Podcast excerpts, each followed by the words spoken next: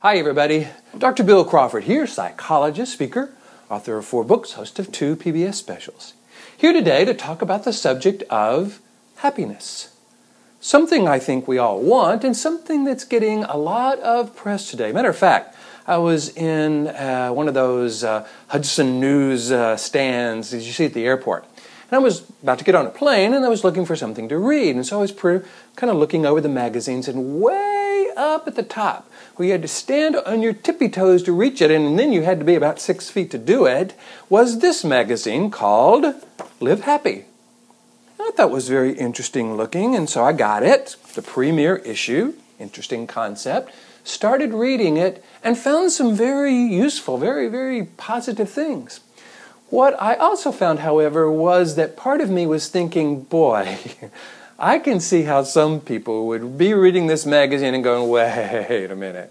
You just can't go around being happy all the time. Nothing would get done. This is this this is this, you know, kind of fluffy, airy, fairy, psychobabble stuff. And that's the problem with the world today. We need more serious people.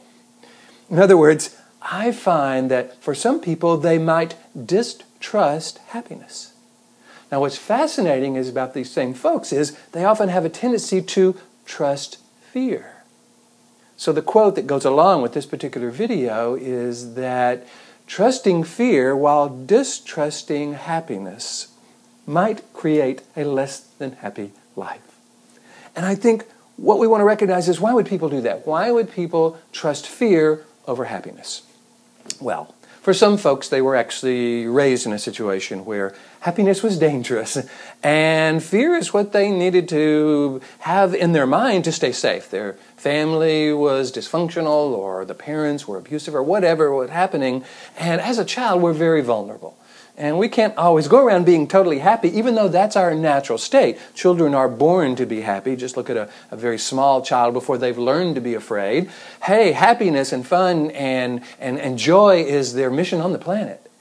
But often they find out that that's a dangerous state and that it is not seen as a positive factor by those in their environment. Matter of fact, it makes the environment more dangerous, and so they learn to trust fear and mistrust happiness understandable, it might even help them survive that particular situation.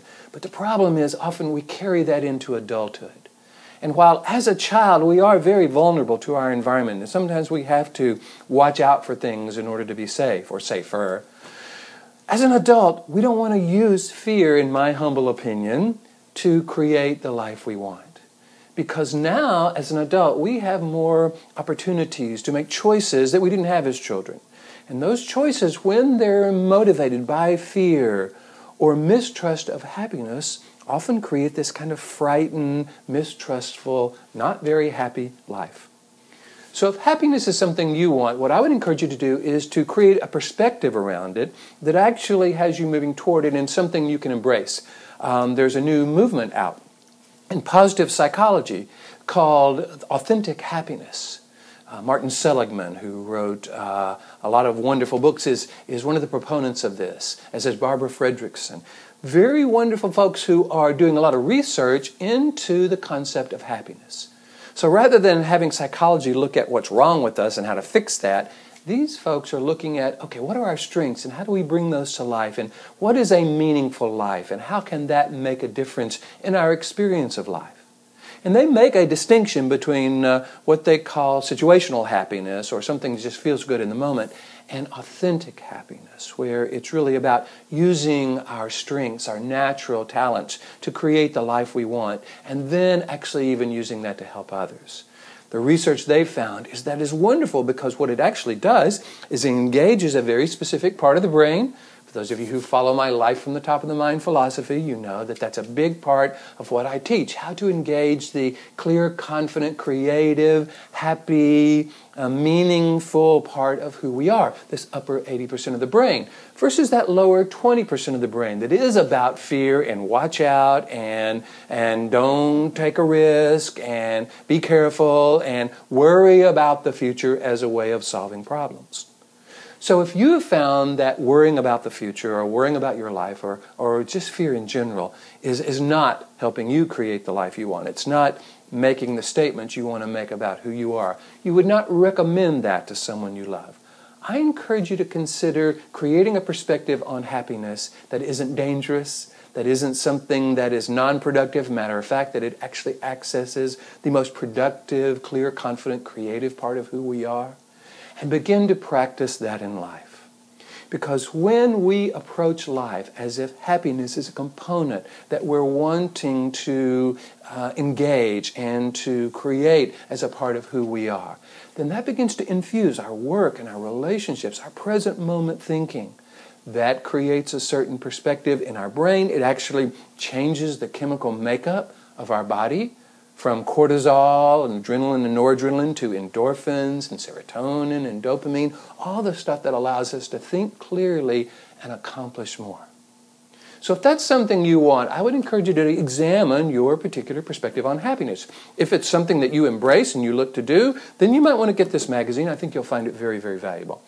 If it's something you distrust, you still might want to get this magazine because it does a really nice job of looking at the science behind authentic happiness.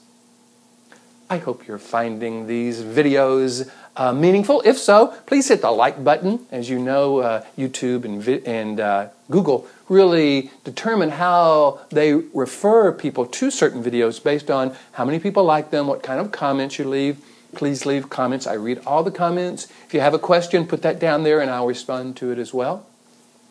In the meantime, here is to you living a happy life, making happiness something that is some, an aspect of life you want to nurture and create.